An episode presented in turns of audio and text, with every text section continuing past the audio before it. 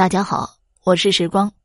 今天呢，要给大家讲一个白狐的民间故事。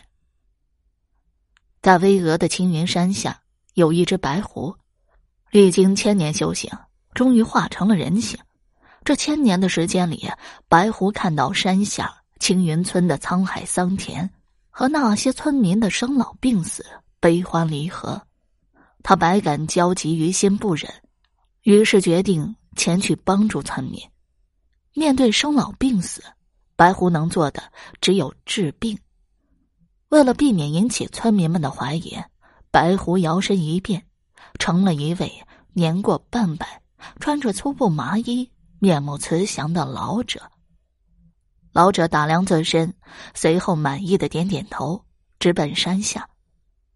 来到青云村，老者问好了路，来到村长家。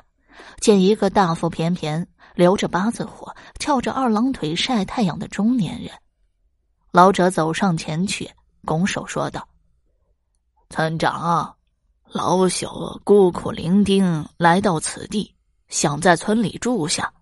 我会一些医术啊，可以帮助村里的人，你看行吗？”八字胡起身，抬头看着老者，那小小的眼睛略微眯瞪着。打量了老者一番，就同意道：“啊，村委正好有户人家搬走了，你就住那儿吧，省得麻烦。不过，你得交一两银子才行。”老者从怀里摸出了一两银子，顺手就递到村长手里。村长乐呵呵的把银子揣在兜里，引着老者去了村委。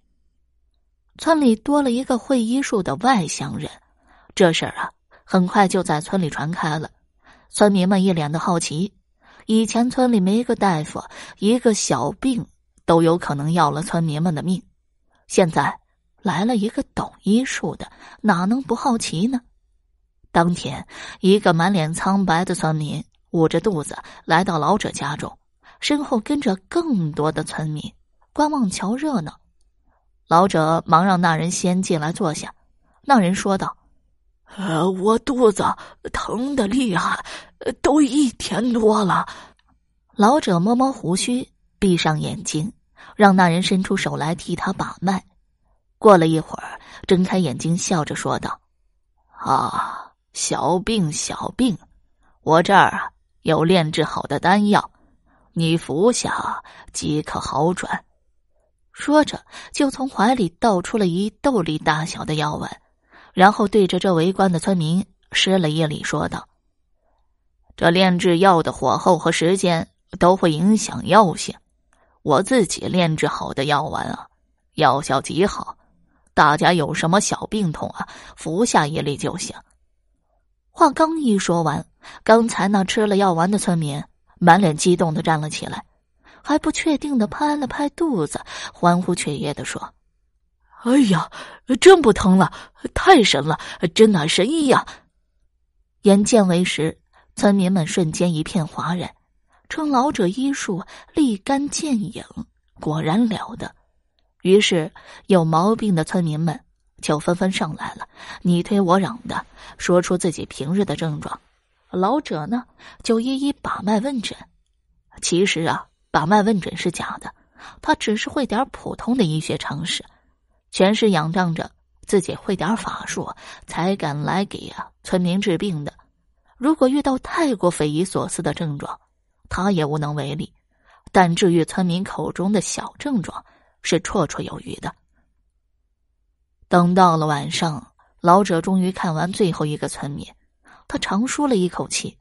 看到那些村民欣喜的背影，老者觉得啊，这值得。终于露出了欣慰又开心的笑容。没过多久，老神医的名声就在村子里乃至十里八村都传开了。都说这神医啊，不仅医术精湛，而且收费极低。每天赶去看病的人络绎不绝，即使大半夜有人来，他也依然会起床问诊。有的时候甚至熬到天亮，不辞辛苦。这青云村的村长。看着老者的药丸，他就起了贪念。他觉得，要是自己学会了炼制丹药的方法，那得挣多少钱？他知道老者每隔一段时间都要上山去采药，于是他打算跟着。这天大早，这村长就在山脚下的一棵大树上等着，等了约莫半个时辰，老者背着一个竹篓，脚步轻盈的来到后山。等到了后山，老者一看四下无人，放下背篓啊，往前一步就变成了一只白狐，飞快的往山上跑去了。这村长眼见老者进了山，刚打算下去跟着。可谁能想到，那老头变成了一只白狐狸呀！他两眼发直，捂着嘴，大气都不敢出，生怕发出一丁点声音，呃，就被发现了。他等确定狐狸进山了，才敢爬下树来，满是心悸，哆嗦着往村里跑，边跑还边叫：“老神医是狐妖，老神医是狐妖！”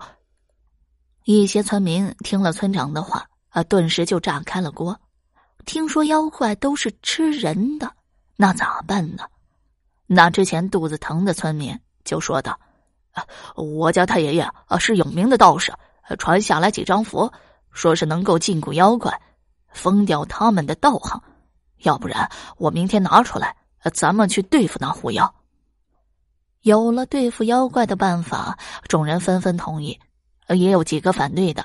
呃，说他不像坏人呢，还能帮咱们治病，啊，对咱们也挺好的。那最后啊，到底会如何呢？白狐这个民间故事啊，我今天就讲到这儿了。明天我将继续讲这个故事的下集。如果你还对其他民间故事感兴趣的话，点个关注，来个赞。我接下来将会为你讲更多、更加精彩的民间故事。